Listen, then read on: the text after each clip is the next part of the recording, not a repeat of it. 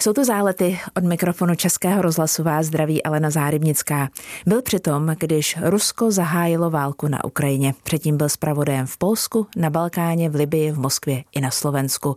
Je čerstvým držitelem ceny Ferdinanda Peroutky. Toto prestižní ocenění obdržel v únoru roku 2023 za mimořádnou spravodajskou práci, nejenom v krizových oblastech. Martin Dorazín od ledna tohoto roku stálý zpravodaj Českého rozhlasu na Ukrajině.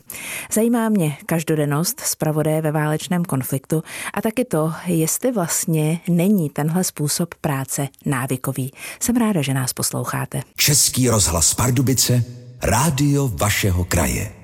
Martin Dorazín vystudoval gymnázium ve Valašském Meziříčí, v Rusku pak společenské vědy. Od roku 1990 pracuje v Českém rozhlase doteď jen s malou přestávkou, kdy byl od roku 1998 6 let v České televizi.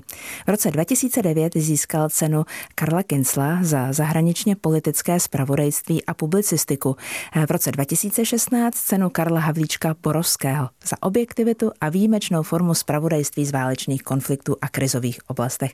No a letos v únoru, jak už jsem naznačila, do sbírky přibyla už zmiňovaná cena Ferdinanda Peroutky.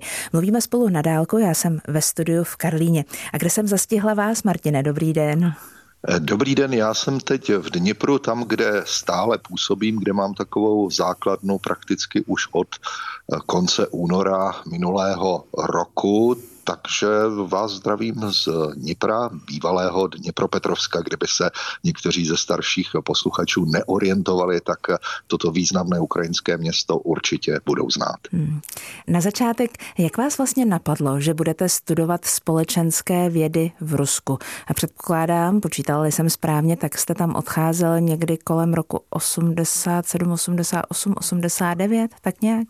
To bylo někdy v roce 86-87, protože v těch letech, když jsme končili gymnázium ve Valašském Meziříčí, třídu programátorů vlastně, tak to mi bylo naprosto jasné, že já s těmi počítači si nikdy v životě asi rozumět nebudu a je to tak v podstatě doteď, tak to bylo dobře, že s touto specializací jsem nepokračoval, protože bych asi sice možná daleko víc vydělával, ale určitě bych tam taky udělal spoustu nějakých chyb a asi by mě vyhodili, takže stejně bych asi tam nic neviděl dělal. Takže jsem eh, jel do uh, tehdejšího Sovětského svazu, protože to byla jediná taková možnost, kde se ty vědy daly studovat v normální atmosféře. Musíme si uvědomit, že začala pěrestrojka, u nás nebylo nic v dohledu, u nás byl u moci soudruh Jakeš a jeho spolustraníci, celá ta eh, skupina, která držela Československo v takovém tom podivném, skoro stalinistickém duchu, v té doktríně, která se nikam nehýbala a nějaké společenské vědy, to byla sama ideologie, sama propaganda, takže to nějak nepřicházelo v úvahu. Já jsem to bral jako takové dobrodružství svým způsobem, že to alespoň zkusím. Když nic, tak se vždycky můžu vrátit a začít nějakou jinou školu v Československu nebo něco takového. Ale nakonec jsem tam zůstal, protože ta doba byla nesmírně zajímavá, byla revoluční, byla to doba začínající svobody v Rusku. Bohužel dnes to nemůžeme říct, dnes ten vývoj jde spíš směrem ne ke stalinismu, ale ke středověku, když vidíme ty brutální metody zabíjení a vraždění, loupení, co tady ruští vojáci na Ukrajině provádějí.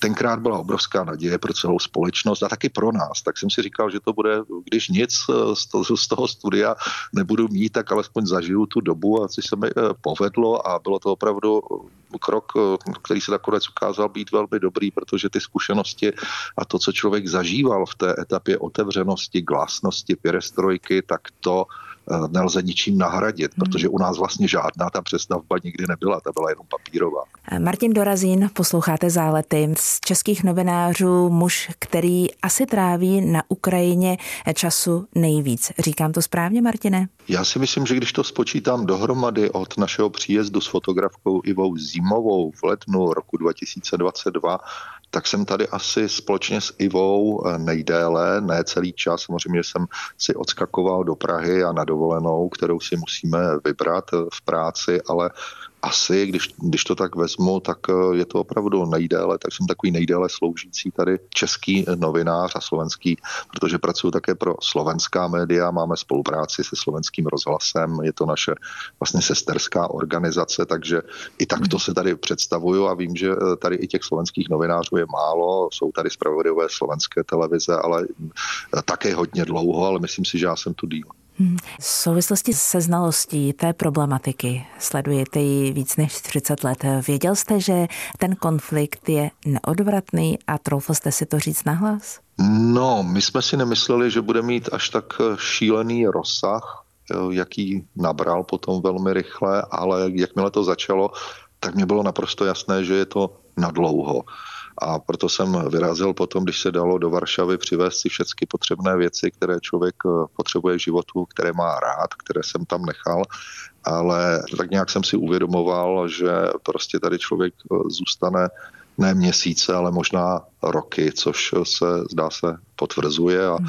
bylo asi správným rozhodnutím vedení Českého rozhlasu, že jsme tady zřídili ten stálý post zpravodaje, protože eh, to Polsko by bylo zanedbávané. Samozřejmě, že tam mohou jezdit kolegové z Prahy, ale vždycky je lepší, když ten zpravodaj působí přímo v té zemi a já se teď můžu vlastně naplno věnovat jenom Ukrajině a no, v podstatě se těším, když je to divně to zní v podmínkách války, ale těším se, že tady strávím zase několik let. Ten samotný moment, kdy to začalo, jak jste se to dozvěděl? Já jsem se to dozvěděl z Prahy, protože to bylo v noci a nás samozřejmě probudila jednak ta kanonáda, která začala kolem té páté ráno v Mariupolu, snad nejděsivějším místě na Ukrajině, ve kterém se člověk mohl v té době nacházet, nejenom kvůli tomu, že začal ten uh, ruský útok po celé zemi, ale když se podíváme na mapu, tak Mariupol leží úplně na jihovýchodě, na konci Ukrajiny a ten pocit byl takový první, že, teda, že se Putin zbláznil, to byl takový první pocit.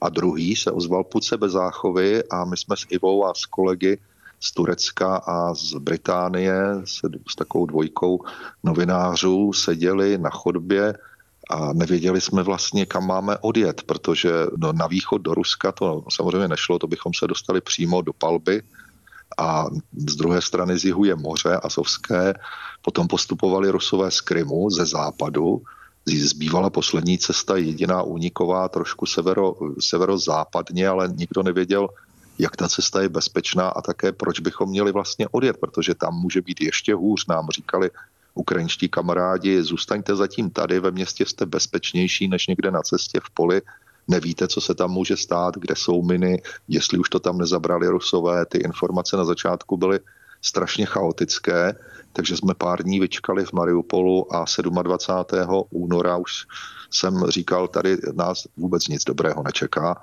hm. kolegům a říkám jim, eh, kdo chce, tak může nasednout do auta se mnou a odjet, ale já už tady nebudu ani minutu a odjíždíme za pět minut, takže se rozhodněte rychle. A bylo to asi takové životně správné rozhodnutí, protože o den později už na té poslední silnici z Mariupolu byli rusové a už tam byly ty prohlídky a už to nemuselo dopadnout dobře. Takže jsme takto vyvázli, ale zase my jsme nevěděli ani kam jedem, protože to byl úplný začátek války. Rusko útočilo po celé zemi od západu po východ, od eh, severu po jih a ale eh, jeli jsme úplně, úplně do neznáma, ale eh, měl jsem pocit, že už to bude lepší, že hlavně, že jsme vyvázli z toho Mariupolu. Kdybychom tam byli zůstali, tak bychom možná teď ani spolu nemluvili. Hmm. Martin Dorazín, posloucháte zálety. Český rozhlas Pardubice Rádio vašeho kraje. Martin Dorazín, posloucháte zálety. Pro mě je těžké představit si v takové situaci to, jak budou vypadat příští generace, když děti mají například takovou šílenou zkušenost z toho, co prožili. Nemáte podobný pocit, obavu o příští generace? No, já mám obavu o všechny. Děti se velmi rychle zotaví. Já jsem o tom mluvil s psycholožkami, které tady třeba v Nipru se o ty děti starají a oni mi říkali, že ty děti to je ten menší problém. Samozřejmě nějaká traumata mít budou, ale ta dětská psychika je daleko odolnější v jistém smyslu než u těch dospělých, protože oni vnímají spousty jiných podnětů, které to můžou přehlušit zkrátka jsou to děti, které eh, dorůstají a mají, mají prostě jiné starosti, které jim pomůžou to překonat, ale v dospělých to zůstává. Se strašně bojím, až se vrátí všichni ti vojáci domů, až ta válka skončí, tak oni budou mít ta traumata, což se může projevovat desítky let. Já to vidím v bývalé Jugoslávii, jak ty rány se prostě nezahojily, ty duševní vlastně eh, věci, jak tam v každém pořád jsou a ta válka třeba vlastně skončila v roce 95, já tam jezdím na liže a vidím to doteď prostě, že to tam z těch lidí je, eh, je cítit, jak to jimi otřáslo, jak jim to poznamenalo celý život, myslím tím tedy dospělé lidi. Ty děti opravdu si s tím poradili je naprosto skvěle. A bojím se, že třeba se to může zvrhnout v násilí potom v těch lidech, kde oni s těmi traumaty budou vlastně žít až do smrti a Ukrajina bude mít obrovské problémy s domácím násilím, s kriminalitou, s tím, že ti lidi se v té válce už takzvaně zabydleli a nenajdou svoje místo už v normální společnosti, všechno jim to bude připadat takové divné, budou se cítit cizí, budou se združovat v těch spolcích, tak jak to vždycky po válce bývá, ti veteráni. Není to moc dobré pro tu psychiku, protože oni si vlastně tam neléčí ta traumata, oni si je svým způsobem v řadě případů tak jako spíš živí ještě dál, ale nechme to až na, až na ten moment, kdy ta válka skončí. Tady s těmi problémy se asi dá pracovat, ale hlavní problém je to ukončit teď. Důležité, jak říkáte, je tu válku ukončit, ale díváme se dopředu, tak asi na to nebude jednoduchý recept a nebude na to zázračný recept, který by zafungoval tak, aby po tom, co společnost prožila, se mohlo alespoň trochu mávnout tím kouzelným proutkem a říct, ano, jdeme dál. Ono to tam prorůstá a zůstane to tam na pořád, že rozumím tomu tak. No je to těžké zranění celé společnosti, zranění na eh, jako její, jejím charakteru, na její duši. Charakter možná ani tak ne, ten se spíš tak jako zocelí Eh, i v těch bojích a v té společné obraně. Ukrajinci jsou v tom hodně odhodlaní tu zemi svoji chránit, bránit do posledního ale je to, bude to vleklý proces. Mám z toho obrovské obavy, protože eh, jakým způsobem se ukrajinský stát, který není moc dobrý v tom funkčním smyslu, nebyl nikdy nestaral se o ty nejchudší lidi a teď tady bude spousta lidí s těmito syndromy, budou mít pocit, že jim stát nevrací to, co oni si zasloužili, že budou odstrkovaní někam na okraj společnosti těmi dravějšími lidmi, kteří válku přežili někde eh, v teple a pak budou o nich rozhodovat. To určitě nastane, protože to nastane vždycky. Bude to obrovská odpovědnost ukrajinských politiků, aby se dokázali o ty lidi postarat tak, aby neměli dojem, že bojovali zbytečně nebo že jim to vítězství někdo ukradl. S Martinem Dorazínem dnes moc ráda mluvím v záletech na dálku po rozhlasových linkách. Jeden váš citát, Martine. Kdyby Rusko před rokem ovládlo celou Ukrajinu, určitě by se nezastavilo na hranicích. Ukrajina nás tedy chrání před ruskou agresí. No zcela jednoznačně nás chrání a je, to také boj za nás, i když u nich v první řadě samozřejmě oni to takhle neberou, že bojují za nějaké Čechy v Česku nebo Lucemburčany, Bůh ví koho v Evropě, oni bojují hlavně za sebe, za svoji rodinu, to je pro, pro ně strašně důležité. Ta vazba na děti, na přátele, na rodiče, takže to je jejich prvotní motivace samozřejmě, ale svým způsobem zcela jistě chrání nás všechny, protože třeba Rusko by hned nešlo dál, ono by se taky muselo spamatovat, ale první, co by udělalo zcela jistě, že by rozmístilo svá vojska, své rakety přímo na hranici Polska, jak už se to děje teď v Bělorusku, což je potvrzení vlastně toho, co říkám, nebo jak nějaký jaderný odstrašující, ale možná i útočný potenciál. Měli bychom rakety v Karpatech na dolet eh, od naší republiky a to, že by je třeba hned nepoužili, by neznamenalo, že se pro Rusko zastaví, protože třeba slýcháme velmi často ty výroky ruských propagandistů, ale i po politiků, že tedy je potřeba dojít až do Berlína, že je to vlastně válka se Západem, s naší civilizací. To nejsou slova jen tak pronášená do větru, jak jsme se přesvědčili na příkladu Ukrajiny.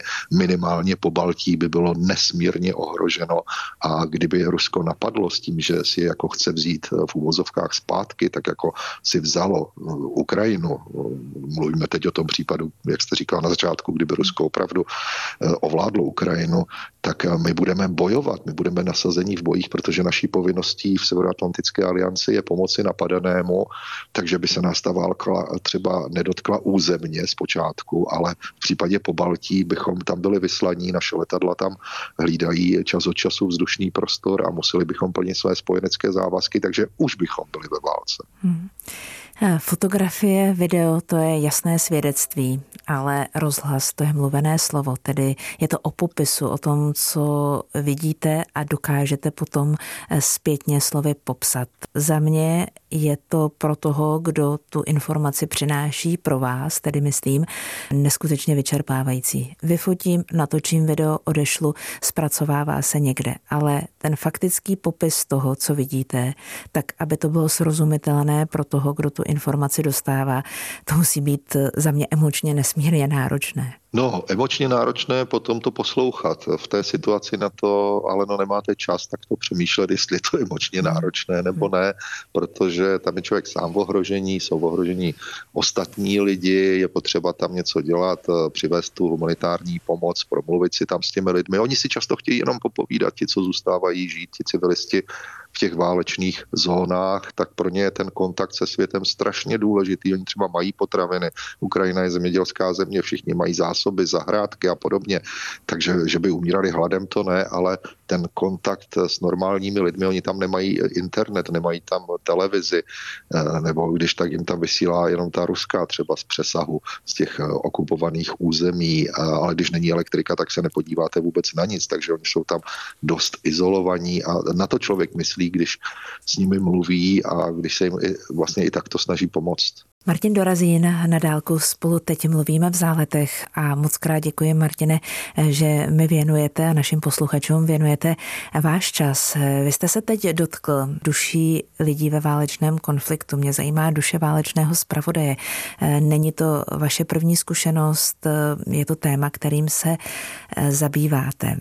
Já si totiž nedovedu představit jednu úplně základní věc, že bych se v podmínkách, ve kterých vy pracujete, mohla jakýmkoliv způsobem od odpočinout, proto abych načerpala energii pro další práci. Jak to děláte vy? No tak eh, ona ta realita je trošku jiná, než eh, to vidí člověk, který sleduje televizi, kde samozřejmě vidí ten sestřih těch eh, nejhorších obrázků, ty mrtvé lidi nebo ty rozbité domy, výbuchy, exploze, ty děsivé zvuky v rozhlase. Není to tak po celé zemi, eh, je to záležitost víceméně teď těch válečných front, ale i těch eh, třeba ve městech samozřejmě, když je nějaký raketový nebo dronový útok, tak je celá země v ohrožení, ale jsou tady místa, která jsou, která žijí svým úplně normálním životem až na ty časté poplachy a občas při, přiletí nějaká raketa ale to je takový osud, tak to člověk bere stejně jako všichni ostatní. Ta města žijou, lidi, chodí do práce, odpočívají, jsou tady kina, teď e, začne brzy léto, takže vlastně já se budu chodit třeba opalovat tady na pláž, je tady dokonce i nudistická pláž přímo ve městě v Dněpru ne, ne, neříkám, že bych tam zrovna lezl, jenom tak pro zajímavost. A viděl jsem už lodi v létě, že tam prostě lidi normálně se koupou, chodí na hatí, vedle hrajou uh, plážový volejbal, kousek dál je restaurace, kde dělají skvělé maso na grilu, uh, hraje tam hudba. Ta země i tím dává najevo, že ne, ne, není poražená, nebo to, ten pocit poraženectví tady není, defetismu, i tím, tímto obraným reflexem a lidi taky odpočívají. To není tak, že jenom pláčou někde doma sedí a neví, co se zoufají si a přišli o domy a o byty. Já mám spoustu známých uprchlíků, několika násobných i z těch oblastí, které byly okupované už v roce 2014 hmm. Ruskem a separatisty. A oni se taky začlenují do toho života, taky se potkáváme, pořádáme společné večeře, třeba jednou uvaří oni, jednou něco uvařím já z pytlíku a, nebo z, z koncentrátu, ale je, je to dobré, nikdo si nestěžoval. Hmm. Ale eh, a bavíme se normálně, posloucháme muziku, pro nás, pro všechny je to taková terapie, protože takhle jako sedět a eh, být v depresi, to by vůbec nikomu nepomohlo, bylo by to ještě horší, takže my se tady tak všichni, všichni nějak udržujeme navzájem v takovém relativně normálním duchu. Tady třeba v Nipru je dobré, že místní úřady, to je obrovské, víc než milion, větší než Praha město, tak nepodlehli tomu, že je potřeba všechno zavřít a jít do krytu a tam zůstat celou dobu, protože okamžitě to tady začalo se obnovovat, otevřeli se, bylo jaro, bylo hezké jaro loni taky, letos také to tak vypadá, otevřeli se zahrádky kaváren, když teda není zrovna poplach, tak tam lidi seděli a chodím, procházím se městem, jezdím na koloběžce, chodím do parku, do muzeí, když jsou otevřená, chystám se do divadla, takže takový, taková forma odpočinku, myslím si, že to úplně stačí. Hmm.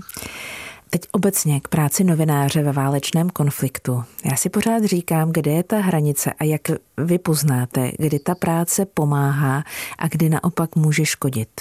No tak to je otázka, kterou vlastně člověk řeší každý den, co je možné zveřejnit a co by uškodilo mě a té zemi a mohlo by to mít nějaké neblahé důsledky, takže se, jsou taková základní pravidla, že když se něco fotografuje, tak se vypíná geolokace, e, nemají se zveřejňovat vlastně fotografie přímo z místa těch příletů, výbuchů, explozí bezprostředně potom. Má se počkat pár hodin eh, a potom teprve se to může zveřejňovat nejlepší počkat několik eh, dnů, protože tím vlastně člověk slouží přes ty sociální sítě a otevřený internet eh, jako, taková, jako takový informační zdroj, jestli ta raketa našla svůj cíl nebo nenašla. A když ta nepřátelská strana vidí, že nenašla, tak tam může odpálit další. A to by se samozřejmě nemělo dít. Takže já vždycky počkám, teď jsem měl takovou zkušenost v Konstantinovce, kdy jsme fotili následky ranního leteckého úderu, tak jsem se zeptal místo starosty, kdy se to má zveřejnit a on říkal, my už jsme fotografie dali na naše oficiální telegramové kanály a na sociální sítě, takže už se to může fotit, už to není informace, která by někoho mohla ohrozit. Hmm. Martin Dorazín, posloucháte Zálety. Český rozhlas Pardubice, rádio vašeho kraje. S Martinem Dorazínem dnes Ráda mluvím v záletech a dovolím si jednu další citaci. Slyšet ruské rádio je horší, než slyšet ruskou raketu. Vzpomínáte, v jaké souvislosti jste tohle říkal? Ano, na to já si vzpomínám velmi přesně, protože jsem jel přes centrální Ukrajinu náskok do Varšavy. Tenkrát existovala jenom tato cesta, ta severní byla nebezpečná, stále ještě se tam někde bojovalo, jich také a byla by to zajížďka, takže se volila ta cesta středem Ukrajiny a tam najednou se mi rádio přeladilo z těch ukrajinských stanic na ruskou stanici, kterou jsem znal ještě z doby, eh, když jsem působil v Rusku. Najednou tam byla diskuse od někud z Kaliningradu, z té kaliningradské enklávy, kde si lidi povídali o tom, co mají dělat na zahrádkách, tak mi to připadlo úplně šílené eh, to slyšet uprostřed Ukrajiny nějakou takovou úplně nesmyslnou debatu a diskusi a ty rozjásané, rozjuchané hlasy ruských moderátorů, kteří se tvářili, jako by žádná agrese, jako by žádná válka nebyla. Oni to slovo válka nesměli ani používat, ale taková ta ta jejich eh, hloupá radost, jaká si tam, tam zaznívala a když to slyšíte v cizí zemi, uprostřed té cizí země, ne někde na okraji, kde ty rádiové vlny přesahují, což je normální, tak eh, si uvědomíte, že ty Rusové jsou opravdu strašně blízko. Oni tehdy ovládali velkou část chersonské oblasti i ten západní břeh Dnipra a odtud právě ten signál se mi donesl do auta, takže mi z toho naskočila opravdu husí kůže. Rádio není vždycky dobře. Rozumím. Říkám si, jestli to napětí kolem vaší práce nemůže být tak trochu návykové. Určitě to člověka nějakým způsobem, já neřeknu baví, protože to není asi to správné slovo, ale dlouhodobě zajímá a něco mě na těchto situacích fascinuje. Fascinuje mě to, jak eh, lidi, někteří dokážou zůstat lidmi i v těch těžkých situacích. Naopak jiní se změní v naprosté netvory, jako řada mých ruských eh, bývalých kamarádů a bývalých přátel, spolužáků a spolužaček Není to pěkné to pozorovat, ale je to strašně zajímavé. A taky, jak si lidi dokážou pomoct, jak dokážou nalíst v sobě takové to čisté lidství a to tady pozoruju, to mě na tom hrozně zajímá a taky, že to vede k dlouhodobým přátelstvím, které nejsou založené jenom na nějaké povrchní sympatii nebo společných zájmech a podobně, nebo chození na pivo a takhle, ale že to má nějaký základ, který se nějakým způsobem sformoval v těch nejtěžších chvílích a to pak člověk ví, že se na toho druhého může spolehnout ve všem. Rozumím. Minulý týden tu se mnou byl Jan Pokorný. Martine, mě zajímá jedna věc, na kterou jsem se tě, pravda, v těch našich rozhovorech při přípravě té podcastové série nezeptal. To není první místo, kde si a kde je nějaký konflikt. Jestli někdy přemýšlíš o tom, jak je vůbec možné po těch zkušenostech, které lidstvo má, že se zase objeví nějaký člověk, který dá jiným lidem povel, aby ti zabíjeli jiné lidi. Eh, jak se na to díváš? To je otázka, která mě taky často napadá a napadá si každého, kdo tady v té situaci je. Bohužel to není první ani poslední válka lidstvo s těmi válkami žije vlastně celou svoji historii a bude s nimi i nadále. To je taková smutná naše realita. Musíme s tím nějakým způsobem počítat a proto je strašně důležité, já vždycky hledám nějaké eh, optimističtější východisko, být v tom správném spolku, najít si ty správné eh, partnery v zemích s podobnou kulturou, snažit se ty spory urovnávat diplomatickou, smírnou cestou, ne vždycky to samozřejmě jde, ale také jednoznačně se postavit agresi, násilí, eh, takovým těm imperiálním choutkám, protože jakmile to, se to nezničí v zárodku a tahle válka na Ukrajině to dokazuje, tak to potom je jenom horší. A je třeba také si navzájem pomáhat, nezalézt do vlastního státního pelíšku a tam říkat, to není naše záležitost, a jak v ruštině se tomu říká moja chata z kráju, mně se to netýká, mně se to nedotkne, já tady jsem takový jako kolem jdoucí jenom, nikdo nejsme kolem jdoucí, zvlášť ne, když ta válka je v Evropě. Příští týden tu se mnou bude frontman kapely Tata Boys Milan Cajs. No, tak určitě bych se ho rád zeptal na to, tak oni zrovna patří k takové té, tomu lepšímu spektru naší hudby, ale když jsme mluvili, když já jsem mluvil o tom, o těch fantastických kapelách v Polsku, ale i v Rusku, na Ukrajině teďka, kolik je skvělých muzikantů, jestli mu ta česká kotlina nepřipadá jako taková hudebním smyslu hodně Eh, hodně eh, zasmrádlejší, řekněme, než je ta kotlina klocká, která už vede potom dál k Baltu, to znamená Polsko nebo eh, jiné země, protože z těch rádií a i z koncertů se line dost taková unilá muzika, neříkám, že špatná, ale je to pořád takový ten kolovrátek, který někdy člověka strašně unavuje a co, mám, co on dělá pro to, aby z tohoto unikl. Já vím, že teď jsou různé takové možnosti, jestli člověk neposlouchá rádia, ale já jsem člověk rozhlasu a rádií a strašně rád poslouchám rádia v autě, doma, kdekoliv. Spotify samozřejmě existuje, všechno si člověk může pustit to, co on chce, ale to není ono, to není to kouzlo rádií a jak on vlastně řeší ty věci s tou, s tou českou hudbou. Jak, jak si myslí, že se to bude vyvíjet a proč je to vlastně tak? Proč my jsme někde tam ustrnuli a ten mainstream české hudby opravdu je, je daleko za, za opicemi, za, za Poláky. Třeba i slovenská rádia hrají daleko líp než většina našich, tím teď nemyslím český rozhlas. Martina, moc ráda budu tlumočit eh, už příští týden tady v Záletech.